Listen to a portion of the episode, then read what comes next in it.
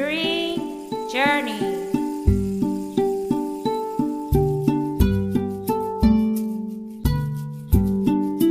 Be the change you want to see in the world Green Journey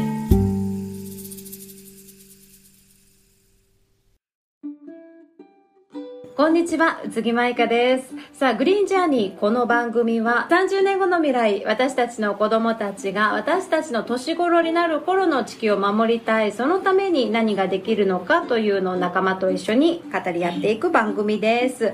えー今月一緒に参加してくれるのはこの人たちです。サステナブ部長のエミです。直美です。そして私たち今日はですね、はるばる静岡県浜松市。湖西市。湖西市。までやってまいりまして新井町ですね、えー NPO 法人リグタグの佐々木義之さん今日はゲストにお招きしました。こんにちは。こんにちは。よろしくお願いします。もうグリーンジャーニーの中ではですねディグタグのインスタグラムやフェイスブックを見て佐々木さんのファンばかりなんですよ。で もう今日はぜひお話を伺いたいと、その中から3人やってきまして、まあ、佐々木さんが今までどういうふうに活動してきて今どんなことをしているのかといったあたりから伺ってもいいでしょうか。はい。はい、どどの部分から話しましょうか？えー中学卒業したあたりからいきます。言える範囲で。ね。え放送に載せられる範囲でいきましょうかパッねパッといきましょうか。はい。中学を卒業して海外に出ましてオーストラリア。はい。はい。でオーストラリアのこの絶滅危惧種の繁殖と、まあ、外来種の駆除とか、まあ、ガイドの、えー仕事をしたいと思って、えーまあ、単身でオーストラリアに行きました、まあ、そこから6年ぐらい行ったり来たりしながら、えーオーストラリアと日本を行き来してましたね。で帰ってきたのは21の時からもう静岡の、えー方で住むようになって赤ウミガメの保護と調査をやるようになりました。ざっとそんな感じです。すごいはしょられましたけど、まあ。今どんなこと、いろいろされてますもんね、活い動。ろいろしてますね。はい。はい、NPO 法人まずディグタグでは、どんなこと？をは、えー、と子供小学生対象の、えー野遊び塾という自然体験活動。でも今月からあ来月からか。はあの中学生以降のうん。卒業生の居場所づくりみたいなので、まあ、中学生高校生なんかも見ていくのが始まるのと「みそがや家族会」という里山地域の里山の保全活動まあ、コミュニティの場を作ってます。あとは遠州灘沿いにあるので海の大掃除というイベントを、えー月に1回、それとまあそのアップサイクル事業みたいなのがあって、まあ、古いものとか、えーまあ衣類なんか小物なんかもそうだけど壊れたら捨てるっていう文化をちょっとやめたいなと思ってうん。直したりリメイクしたりする事ラーニングもご自身でね、されてますチもんね。クチク好きですね、うん。あとは何やってたかな？あとあそう新井ってこの関所のある町なんですけど、はい。特別史跡が唯一現存する町なんですけど、うん。そこの町並みがすごく良くてう、ん。でまあ観光協会の理事もやってるもんですから、うん。その、えーインバウンドだとか、えー旅行者に対してのこうガイドなんかもやってますね。あとはこのね今日来ていただいたコミュニティスペースってこう、えーこの町の空き家活用で手に入れた建物ですけど、うんうん。まあ、そこをみんなの、まあ、地域の、えー人たちが集ったり街歩きマップを作ったり、まあ、外国人もそうですけどこう旅行者がこう寄れる場だったり。うんうんうんそんなのやってますね。いやもうどっから掘り下げていこうかと。悩むところではあるんですが、うん。まずそのね子供の野外教室っていうところでいくと、いや野外教室も幅広いですよね、やってる内容が。例えばそうですね、今20年やってるんですけど、はい。ええー結構年いってるんですよ。こう見えて。20年やって若く見えますかそう。あの浜名湖周辺の環境で遊んでますね、まあ浜名湖もあるし遠州灘もあるし、まあ、里山みたいなものもあるし、まあ、歴史的なものもあるので、まあ、子供たちが遊ぶのにはことを書かないんですけど、まあ、今田舎も都会も子供の遊ぶことってそんなに変わらないんですよね、うん、だけどそういったこの身近な自然でどう遊んでいくのかっていうのをこう親世代もだんだん分からなくなってきた年代になってくるので、えーまあ、まあワイルドな遊びを。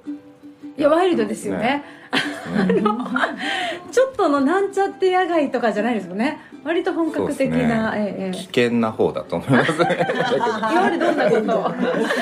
そうですね。例えば。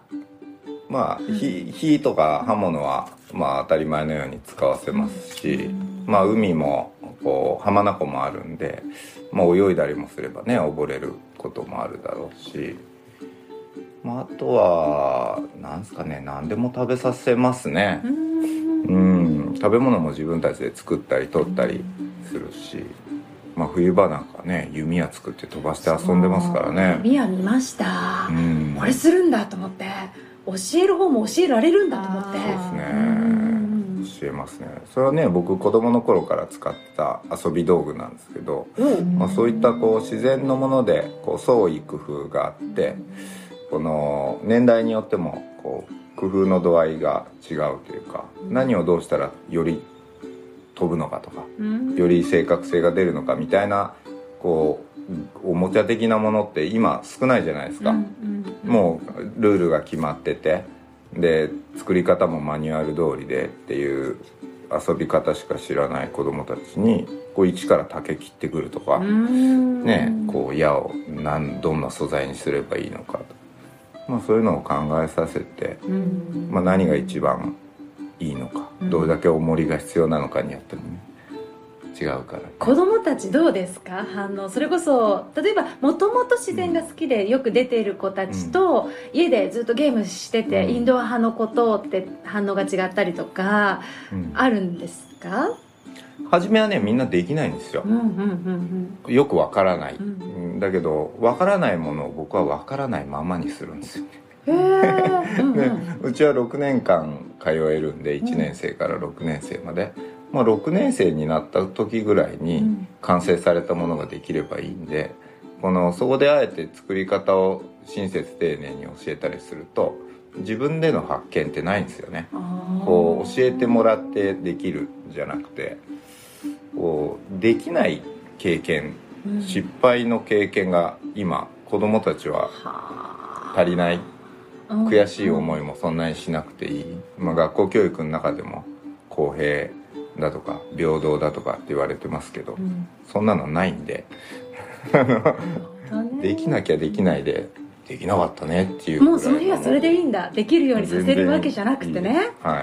へえそれは自分で考えるべきところがあっていいし、うん。できなくても別に否定は誰もしないんで、うんそりゃそうだよね。1年目だもんねみたいなね、うん。感じで、うん、そのうちできるようになるよっていう。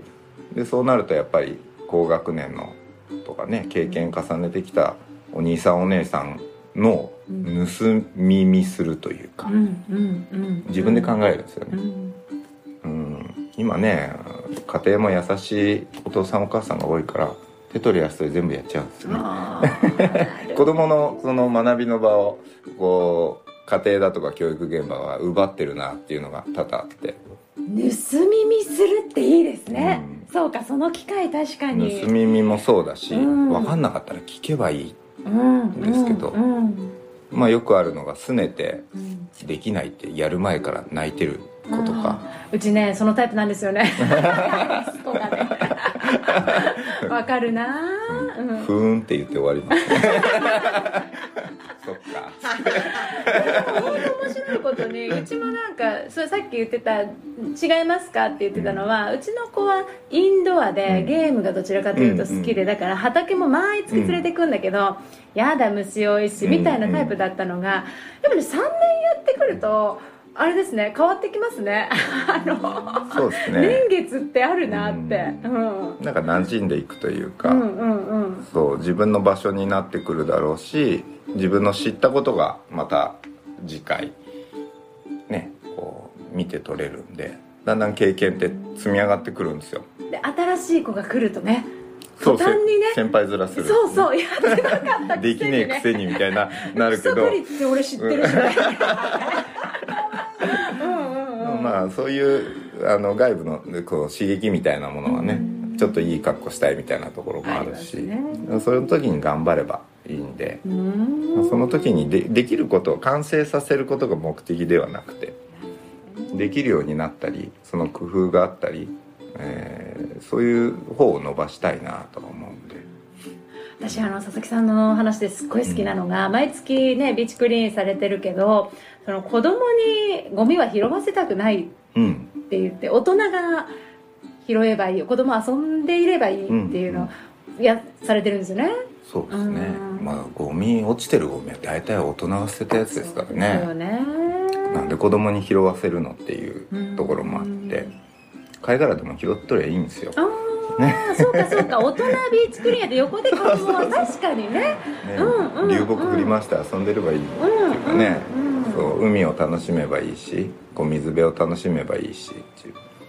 で夕方みんなでコーヒー飲むんですよね。そうですね。夕方サンセットの日あの夕暮れ時に集まるんで、で日の入り時間が解散時間なんですけど、そうなんかこうい朝日が昇るのも多分皆さん忙しくて見ることはないだろうし朝の海結構綺麗なんですけど、まあ、夕方だったらまあみんな起きている時間かなと思ってこうその一時まあ太平洋がこう真南にあるので遠州灘は。こう砂浜を目の前にしてこう移り変わるこの空の色とか沈んでいく太陽を、まあ、コーヒー飲みながらおしゃべりしながら、えーお友達とか家族とその時間を共にするっていう時間は、うんそんなに皆さんやってたことがなくて、うん。僕にとったらねやっぱり当たり前な環境ではあるんだけどそれが気持ちよくて海行くんですけど、まあ、みんなにもその感覚をとか景色をね一日の終わりに見てもいいんじゃないのかなと思ってやってますね。いやその話を聞いてからね、クリーンジャーニーでもね、うん。あの豆引くのを買ったんですよ。全部真似していこうとして。いいじゃないですか。気持ちいいとこでコーヒー飲みたいですよねですもねなんかそういう時間があることがやっぱいいですね。活動だけこう必死にやらなきゃいけないというよりうんかやっぱそういう楽しい時間があってそうですね、うん。半分はおしゃべりしてるからなんか食ってますからね。いや本当思いましたね。あの時間を過ごしたいから畑に行きたいし畑を頑張りたいし、あの時間を過ごしたいから海をきれいにしたいし海に行きたいしっていうなんかそうでねすね、うん。なんか楽しむっていうことが大事なんじゃないですかね、うん。そのなんか気合い入れて腕まくりしてさあ頑張ってやるぞっていうのもまあありですけど大体そういう人続かないんで。ああうんうんうんうん。そう。楽しみ作るのうまいですよね。そうですね。楽しいこと好きじゃないですか。ここでね 竹屋金物店でうん。お祭りしてるのも写真拝見して綿菓子ねはいはいはい。あの前に置いて。そうですね。あんなに、うん。あの糖尿病予備軍を作るのかみたいな子供たちいっぱい来て。環境とかねこうね安全とかね言っておきながらね綿菓子やりまくってる。って自分のお祭り作ったんですか？ああの地域の、うん。地域のお祭りに、まあ、便乗してるんですけどそうこの間は浴衣を着てね歩いたりね。そう。チョコバナナもやってましたもんね。あーチョコバナナやってましたね、うん。うんバナナちょっと嫌いになりましたよ そう。でまあいろんな活動をされつつも、でも本格的にやっぱりその環境のこと海のこともされてるなといったあたりで海今うん。どんなことが一番問題になっててどんなふうに変化感じてらっしゃいますか、そうですね。こうもう二十数年海は見てますけどこう良くなっていくってなかなかなくて、まあ、今こう東日本大震災の頃からその津波をやっぱり怖がてこう海沿いの市町はまあバブル来てますよね。この公共工事の。で防潮堤とか、うん。えーまあ、テトラポットもそうですし、うん。この津波対策うん。水害の対策のものって、まああのーものすごく大きな税金が投入される場所なんですよね。うんうん。まあ、人の命と財産を守るという名目でやるので、まあ、正しい税金の使われ方かもしれないですけど、まあ、その裏に犠牲になっていくものが、まあ、多くて、まあ、特に遠州名だっても、えー、伊良湖岬からこう前崎まで117キロあるんですけど、まあ、そのほとんどが砂浜なんですよね。でもその砂浜沿いに、えーまあ、防潮堤なりこうテトラポットなりこう津波対策で、えーたくさんの、えー巨大な構造物がこう作り上げられる中で、やっぱりこう大量の土や砂やこう採石が必要になるんですけど、まあ、そういうものをこう砂浜の砂ってもう何年も何百年もかけて作り上げられたものなんですけど、で川とかこうダムの浚渫道をこういきなり海に持ってくるとまあ大きさの異なるものがこうどんどんね増えていく。で砂浜の減少っていうのも、まあ、ダムの問題であるとかさまざ、まな問題があるんですけれどもうんやっぱ砂浜が砂利浜化してきたんですよね。で砂浜であることによってこう生き物がこう多様な環境が作り上げられている、まあ海浜植物なんかもそうなんですけど、砂であるから。この河原のようなところではこうウミガメは産卵には来れないし、じゃあカニだとか、この波打ち際にいる貝類カニ類なんていうのはめちゃめちゃいるんですよ。でそういったものが砂利浜では住めなくなるんですよね。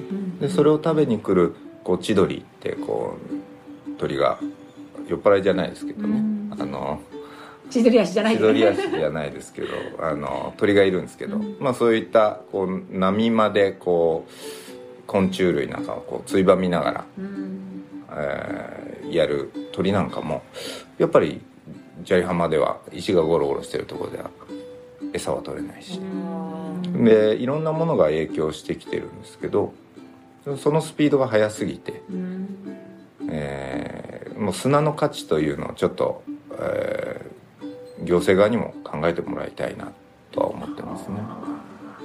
砂の価値か。砂ってすぐには作れないんですよ。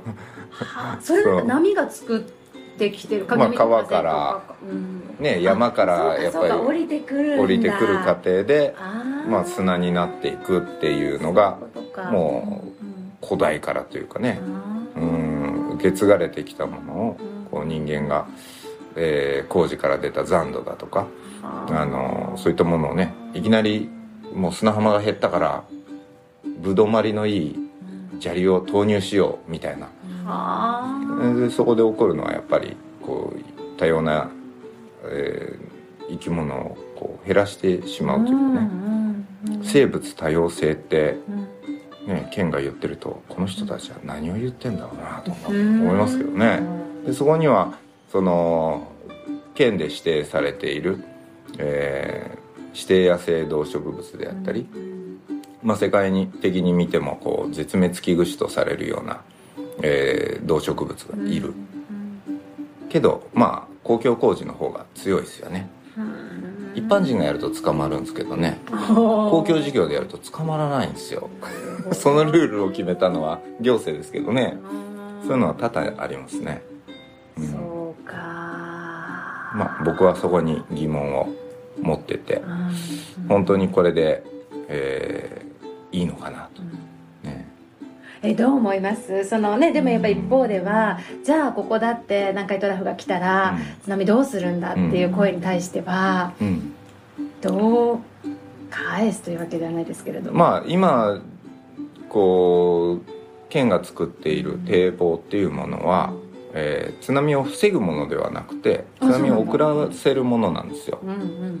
そもそも守ってくれると思ったら大間違いなものでうんうんでスピードを遅くするっていうことで、まあ、どのみちこう第4次被害想定のこう一番高いレベルのものが来た場合にはあの浸水はするであろうと、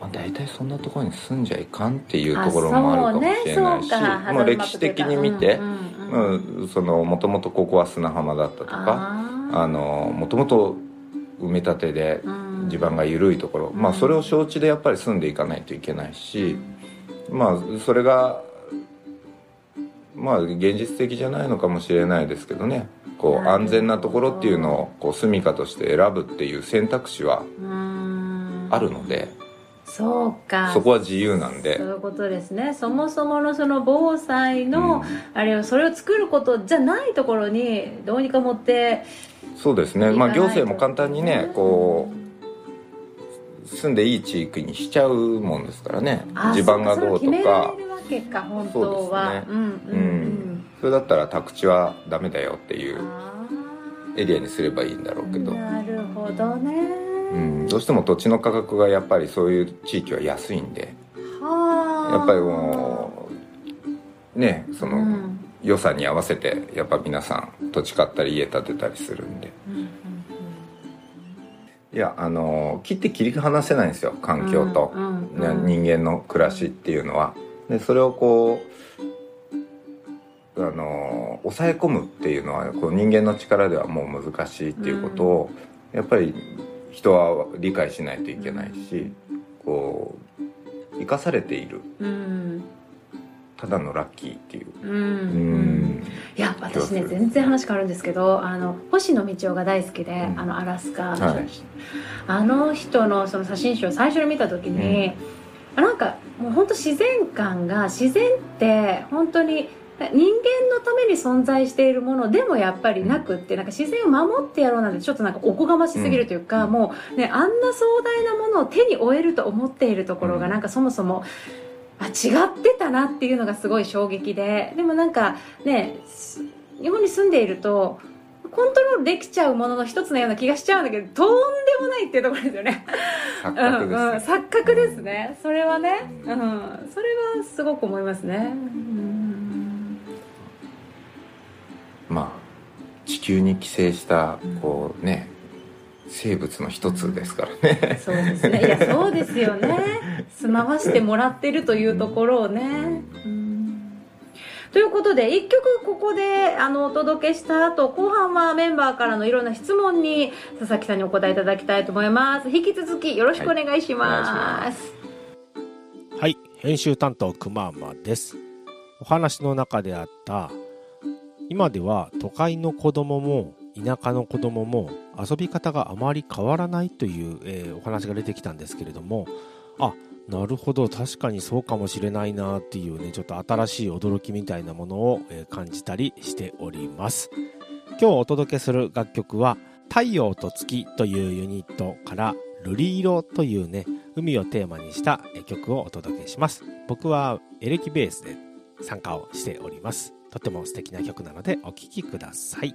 では、太陽と月から瑠璃色。「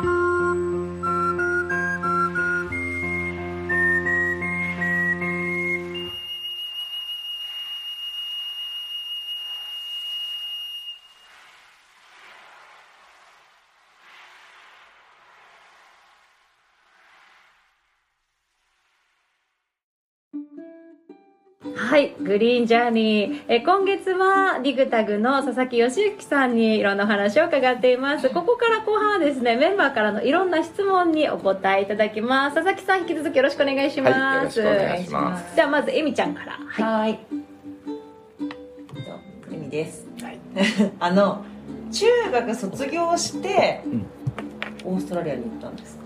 はいもともとえっ、とそういう動植物とかが好きで、ったってことですか？なんかなんでそんな急に中学卒業して行っちゃったんだろうっていうのが すごいなとう思って。ん。何が突き動かしたのかなっていうところを聞きたかったです。はい。えーし10歳ぐらいの時からその作戦は練ってたんですよ。早いどうしたらいいか。小5小4小4小5ぐらいですよね。小4こう。小4小5。着々と。でなんかその昔関口宏と小林亜生が出てたあのワクワク動物ランド水曜日の8時にやってたはいはい テレビがあるんですけどなんかもう子供の頃からなんかオーストラリアにいる生き物だけなんか特殊だなっていうのにこう気づいてしまって裸なのにポケットがあるとかあなんかこう他の大陸にはないこう魅力的な動物が多い。でカモノハシとかハリモグラっていうこう炭鉱類って言われる卵で産んで母乳みたいなので育てる2種類しかいない種類があるんですけど、まあ、それがいるのはオーストラリア大陸で。いや行きたいなってまあ親に言うと「英語も喋れないねやつが。無理だよ」っつって。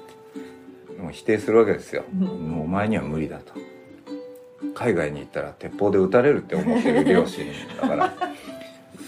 でまあ義務教育が終われば僕は自由になれると思ったのでアルバイトをしながら着々と親に黙って出ましたね。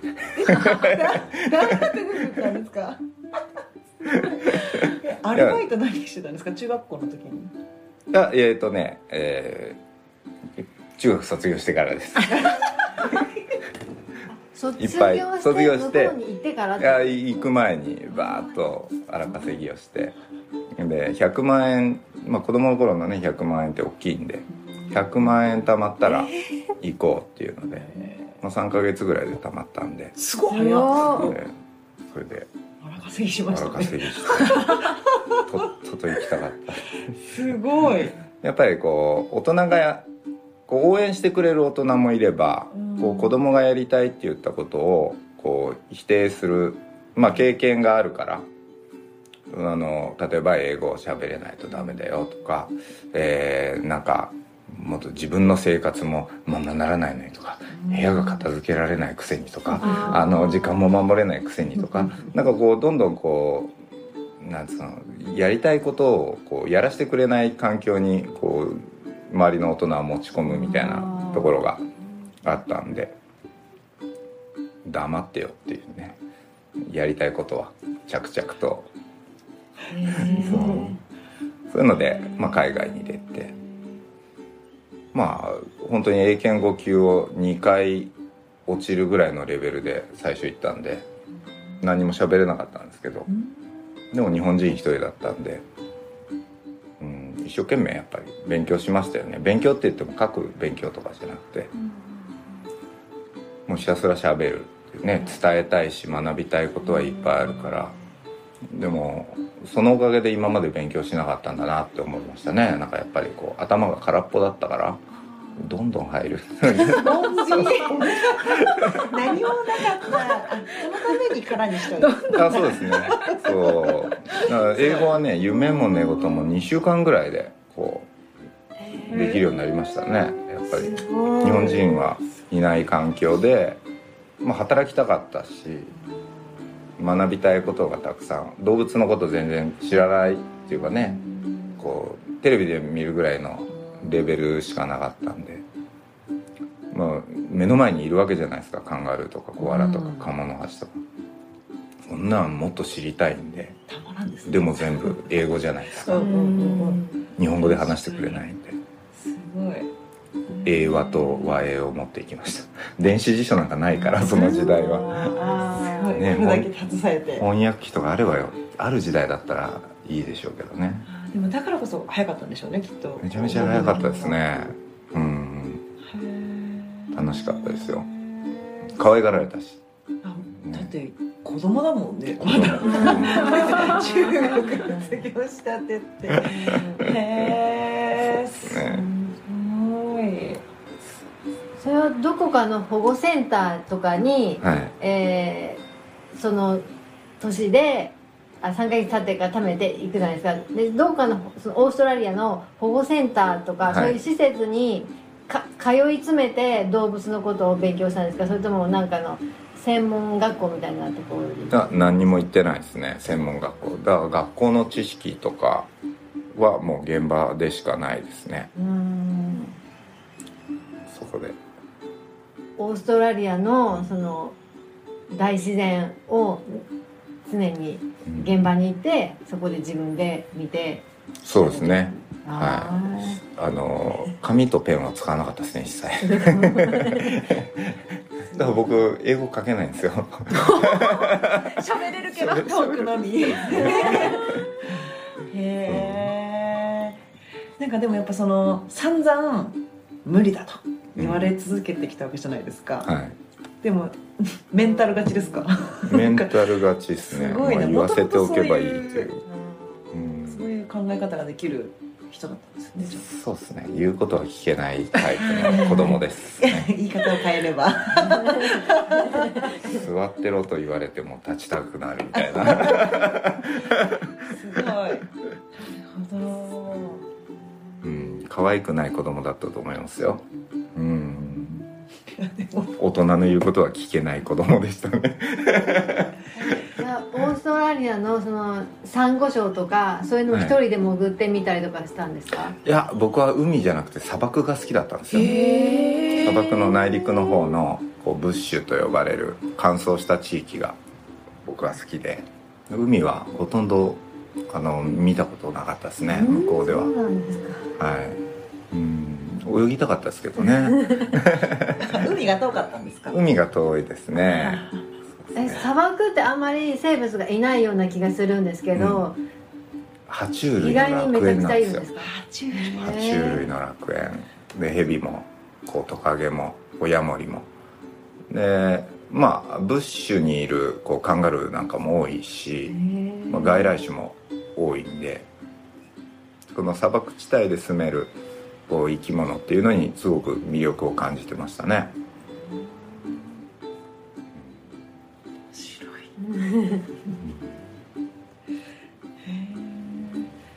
ありがとうございます。もう一個全然違う話で聞いていいですか、あのえっ、と野遊び塾はい。されてるじゃないですか、あのーなんでやろうと思ったというか、うんうんうん。子供対子供あのそれはお先ほどのさっきのオーストラリアの話で、えっと、関係があってなんかこう僕も子供の頃からこの地球とか環境とかっていうのものをこう大事にしていきたいしこう環境破壊が進みまくってる日本をこう高度経済成長の後にね僕は生まれてるんでこの自然をないがしろにする国を僕は捨てて出たわけですよ。オーストラリアに。環境先進国と言われるところに。出てやっていくとなんかこう自分一人の力ではどうにもならない、えー大きなものがあると。でまあこれからはこう教育にシフトするべきだなと思っていて。で21の時にまあえーまあ、ビザの関係とかその会社がえー株式会社でやってる会社だったんで、まあ、そこがこう株主がこうねあのか経営者が変わったんですよね、でそこで僕は、まあ、に日本に帰ろうと思ってで日本に帰ってきた時に、まあ、これからはこう教育だなと思って始めたのがきっかけでやっぱりこの地球とか環境とかを大大切にできるこう子供を育てるにはたくさん遊んだ経験が僕にもあってでそこからあこういう場所を大事にしたいなって思っていてもある日こう重機が入って更地になってしまったり遊んでた川がコンクリートの壁になってしまってで生き物がいなくなってっていうのをこうすごく切なく感じてた子供なんですよね。で、まあ、その遊んだ経験楽しかった経験がないとそういう大切さってなかなか気づけないし大事にしようとも思えないのかなと、まあ、そういう自然離れみたいなものがやっぱこれからの環境破壊をこう促進していくというかないがしろにしていく人たちが増える分だけああもう川が氾濫するなら川なんかいらないよ蓋しちまえとか。海は怖いからもう高い壁こさえてもう海から生活を遠ざけようとか。山は崩れるからコンクリートで囲っちまえ。もうそういう発想になるわけですよね。ね。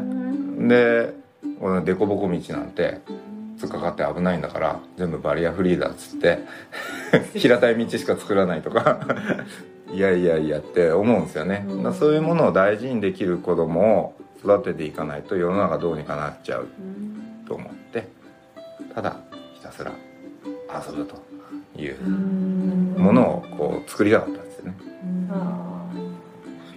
で作りましたね。だからもうずっと遊んでますし僕ももう40超えて40も半ばになりますけどいまだに小学生と同じ遊びしてますからねですね。それがでもなんかいいなと思います。大人ぶらない大人がやっぱり子供は好きだから。あなたは大人になれないのってよく言われますね 成長がないからはい、ありがとうございます。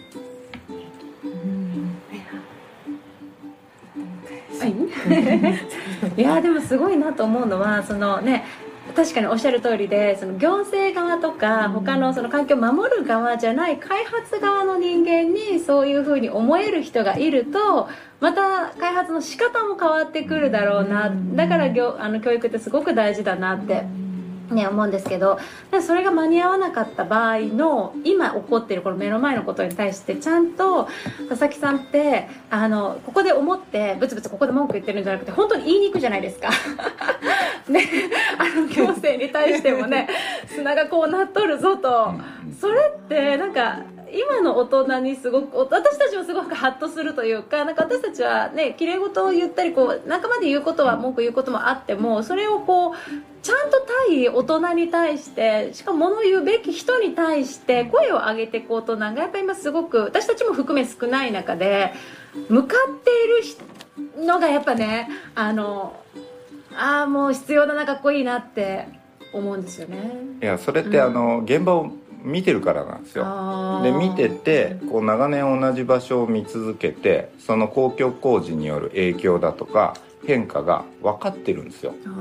でこれをやってダメだったよね、なんで同じことやるのとか、うん。でもそれって僕らが出してる税金なんで、うんうん。それはねあの市の予算だから県の予算だから国の予算だからもう関係ないんですよ。その出所は税金なんで,、うん。でそれが正しく使われていないととか、えーこうなんつうの効果的にうん。やるなら効果的にだし、うん。えーまあ、そういうのを、まあ、環境コンサルみたいな調査会社が必ず公共工事に入るんですよ。はい。護岸工事やるとき海岸の環境はどうだとか、川の河川の環境どうだ山の環境どうだやるんですけどその環境コンサルどっから来てるかというと東京から来てたりあで有識者っていうのはどっかの大学の誰々教授うん。がこれは効果がある。うんあんたなんか見たことないよっていう。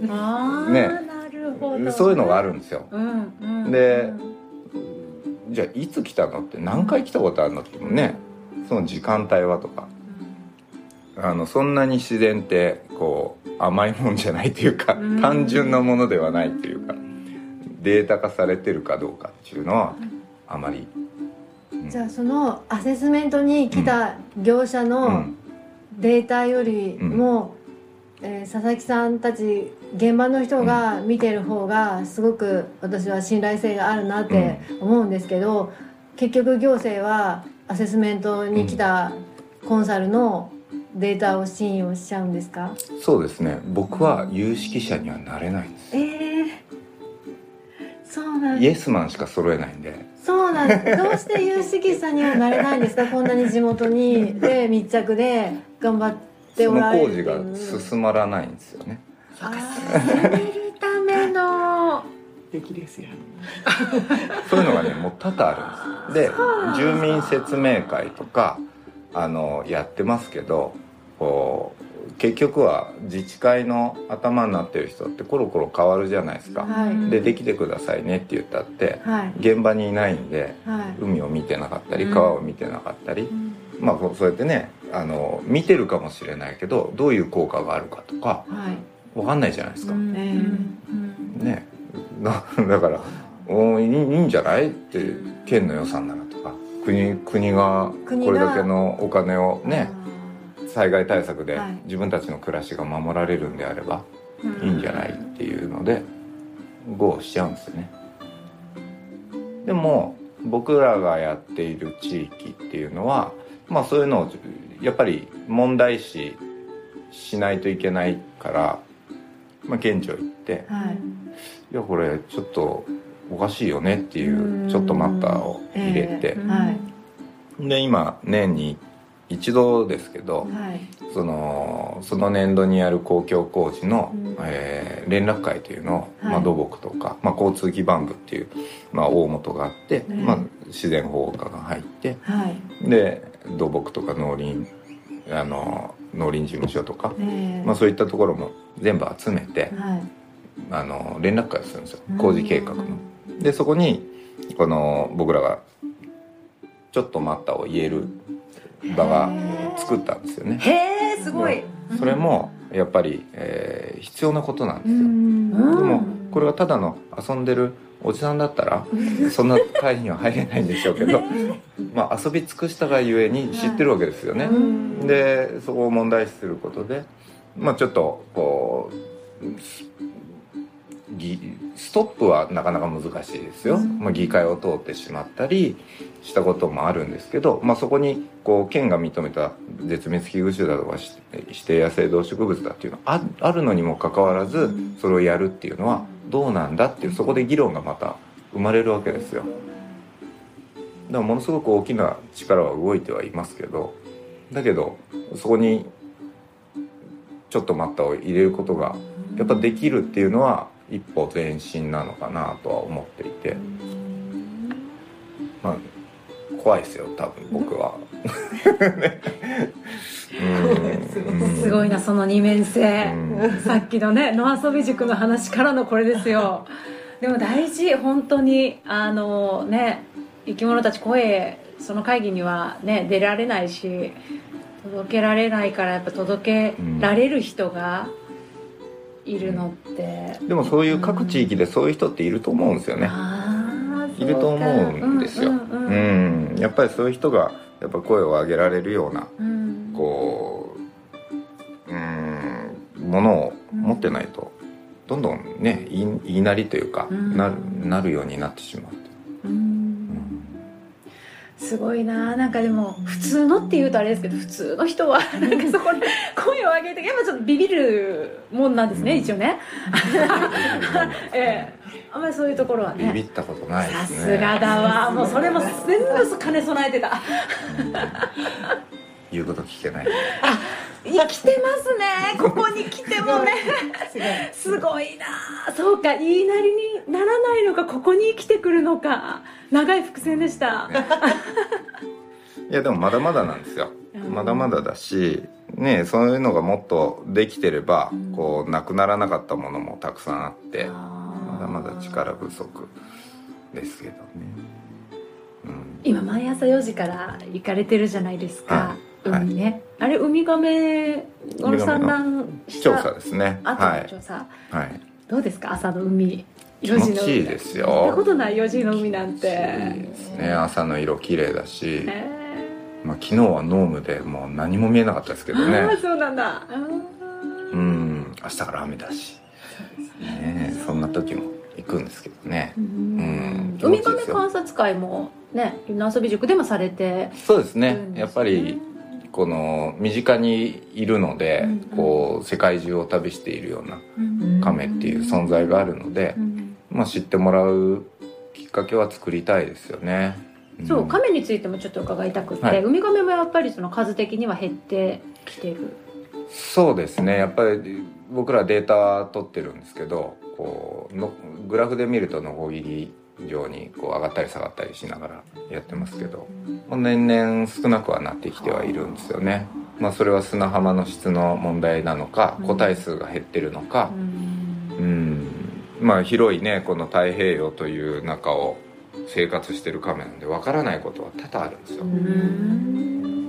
だけどまあそれをこう大切にするっていうことはすごく大事で、うんうんねこう遠州灘を選んできてくれるわけだから、まあ、その個体はやっぱり守るようにはできてるんですよね、こう個体を傷つけたりこう持ってったりするとやっぱ100万円以下の罰金で5年以下の懲役っていうのが出るんですけど、はい。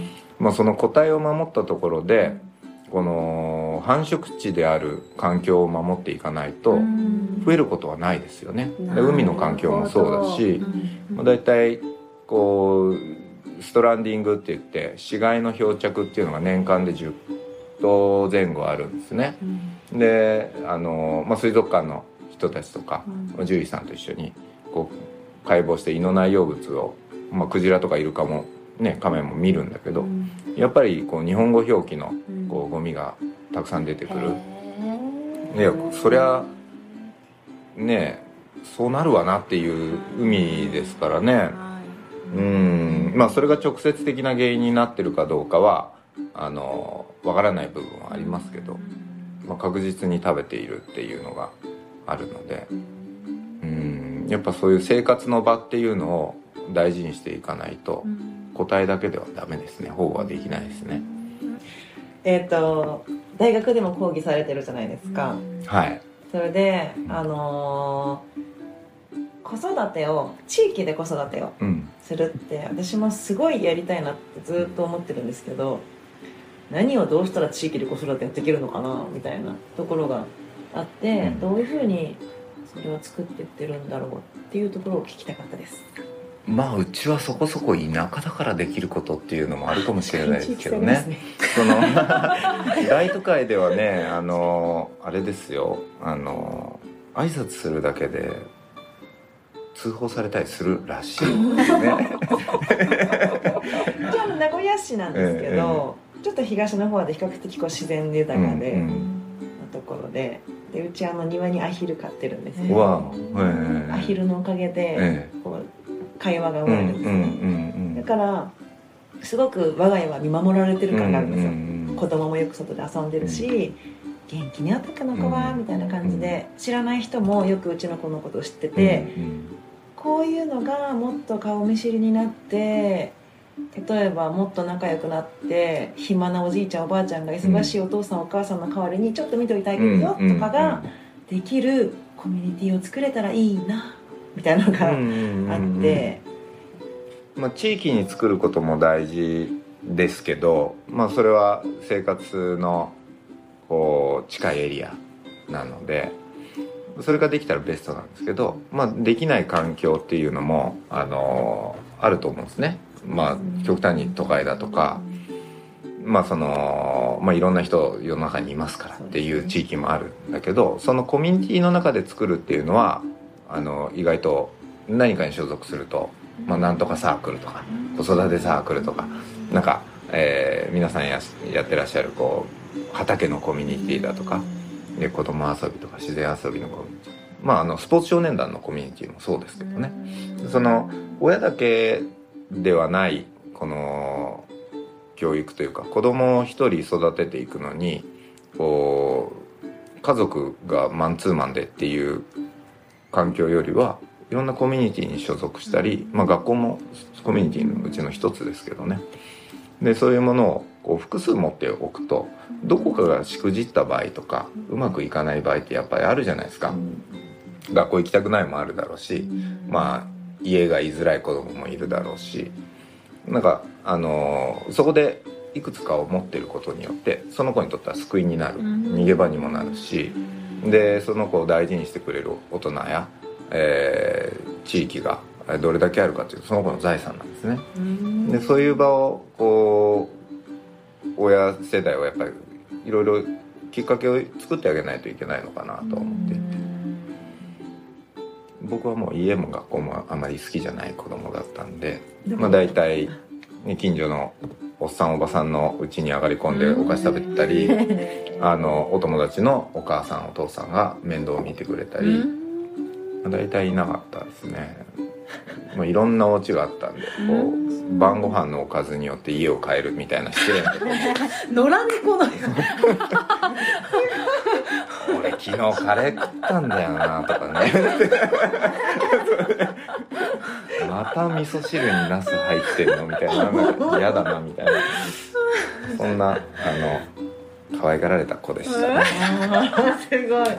たくさん居場所があったんですね。居場所はたくさんありましたね。だからそれがやっぱり安心感につながるじゃないですかね。うん。確かに。で、まあ、それぞれなんか僕が悪いことすれば怒ってくれる大人もいたし、うん、怒らずともしくしく泣いて「あんたのことは信じてた」とかなんとかっつってねこう情に訴えかけられるようなおばあちゃんもいたり、うん。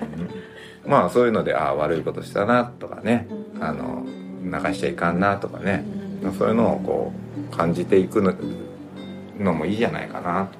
あー。そうですね。何かその子のことを気にする大人がうんうん。あの周りにいるとかお友達もそうですけどね。それ大事ですよね。親財じゃないところでも、その子のこと大切に思ってくれる人がいるっていうのは。うん。大体子供なんかしょうもないですから 悪いことするしね怒られるようなこと平気でするじゃないですか。うん。そこでなんかこうよく子供が悪いと親のせいにしたりうん。学校の教育のせいにしたり誰々が悪いからだとかあのうちが悪いからだとか、教育が悪いからだとか、ね、言いますけどそれ見てんだったらなんかやってやれよって思いますけどね。そう、言うならね。うん、ね親は学校を否定して子供はあじゃあ親はね学校学校は保護者をなんか地域をとかいつも誰かのせいにする。ってねなんか良くないなって。確かに。そうですね。よく年寄りが言うじゃないですか最近の若者は。ねあんたが悪いからだよって言って 言ってやりたくなりますよね。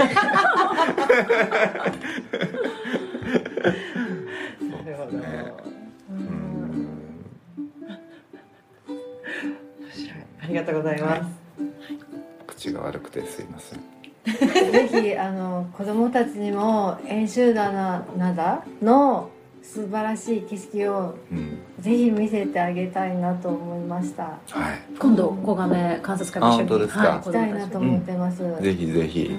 あの多分ね身近にもきっとあると思うんですよ、うん、そういう場所が。なんかそれをこう、まあ、まあ都会の中の一スポットでもいいとは思いますけどなんかこのはるばる遠くどっかのあの綺麗な景色よりこう自分がさっと行けるというかよくあるじゃないですか。親に怒られたりあの振られたりすると石を投げに行くところとか。あったんですね。ね、あの河原とか。なんかそういうこう逃げ場みたいなものとかまあそれが自然の一部であったらいいなとかね。ここは夕日が綺麗なんだよとかここには綺麗な花が咲くとか。そういうところを子供が持っているといいなって思うんですけど、今もテスト期間中だったりして、うんうんあの早く帰ってきて勉強はするけど途中でちょっと走りに行ってくるとか言って、うんうんうんうん。走りに行くんですよどこかああいいわかんないんですけど。うんうんうん行ってらっしゃいとか言って行ったりするんですけど、うんでも本当にあのなんですっけテストが嫌で学校行きたくないって、この間は本当にうんギリまで行かなかっうんうん。て、結局送ってったんですけど、行くっていうことになってそういう時の言葉だけもう本人は自分がそういうふうに気持ちが嫌になっている、うん。本人自分も自分が嫌になってるってうんうんうん。言ってるし、えっと、そういうなんかガーンって落ち込んだ時にかける言葉とかありますか、うん。行きたくなかったら行かなきゃいいじゃん。私もそれは言ったんですけど、そう。テストなんか受けんでも大人になれるぜっつってね、そう。そうそういう感じでいいんです。かまああの僕が言うと大体の子は勉強頑張ったりしますけどなんかねしっかりされているあのお家の家庭ならうんねどうかなっていう感じはしますけど。反面教師反面感じがね僕に言われたら多分あんな大人にはなりたくないっつって勉強するかもしれないですね。まあでもその子に任せたらいいと思うんですよね。うんうん。そのまあお母さんはこう思うけどまああんた次第じゃないの？とかなんかやらされてる勉強がどれだけあの伸びしろがないかというか効果がないか。あの学びたい時の欲求がある時ってうん。ものすごく伸びるんですよ。勉強を必要とすると勉強は得意になると思うんですね。だけど言われてやらされてっていう状態で、まあ、頭のいい子は多分学んでいくんでしょうけど気持ちが乗らないとやっぱりどれだけ時間かけても全然効果的ではないので。それを押さえつけて習慣にしてしまうっていうのも手ですけどね。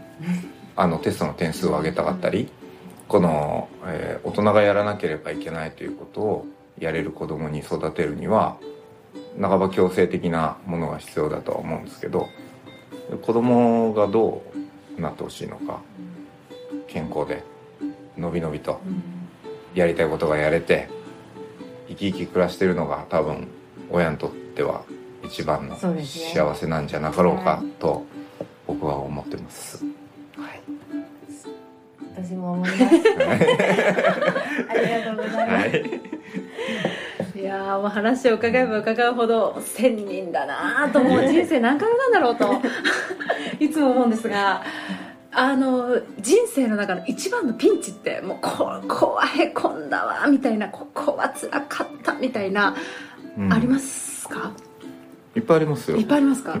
一番っていうといいつがどんなねいや淡々とこう乗り越えてきた今になるとね、まあ、話を聞くとねうん。どうしたらこうピンチ？ピンうんピンチ？辛かった辛かったことはやっぱありますよ。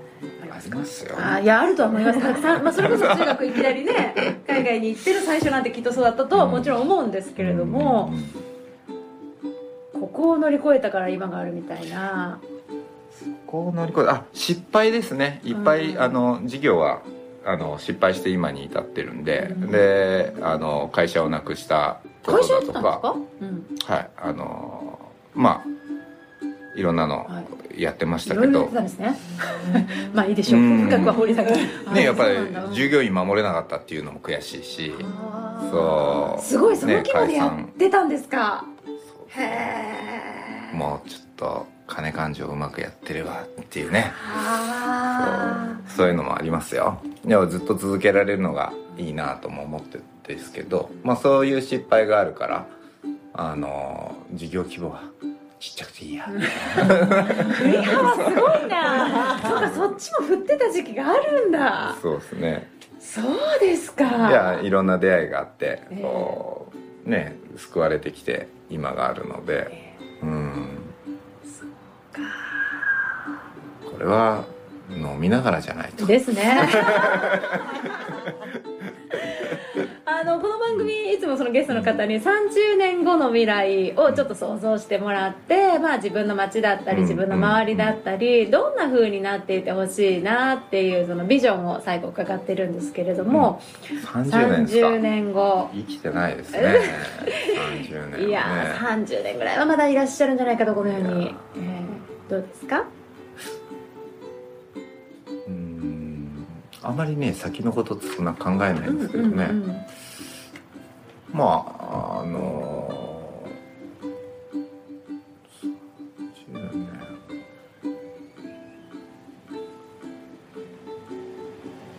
うんもうちょっと生きやすい社会になればいいなとは思いますけどね。このあまりにも今がバランスが悪いので、まあ、環境にしかり、うん。この、えー社会活動しかり。はい。うん。なんかこう個人の声だとか個人の思いみたいなのがうん。こう一人一人の暮らしに満足いければ。うん。なんか満足感がみんな薄い感じがしてうんうん。文句が多いというかうん。じゃあなんで買えないんだろうって思ったりすることもあるしうん。うん。何のために生きてんのかなっていううんもうちょっと生き生きねせっかく生かされてる命なんでうんうん燃やしてもいいのかなっては思いますありがとうございます僕は多分いませんけどはい。まだ30年後も一緒に飲みましょう。ということで、グリーンジャーニー今月のゲストは、ディグタグの佐々木義之さんでした。ラストはですね、えーまあ、ジャーニーですので、えーせーの、ジャーニーでお別れ。じゃあにかあはいお願いします。はいえーグリーンジャーニー今月の配信は以上となります。また来月、せーの、ジャーニー Green Journey.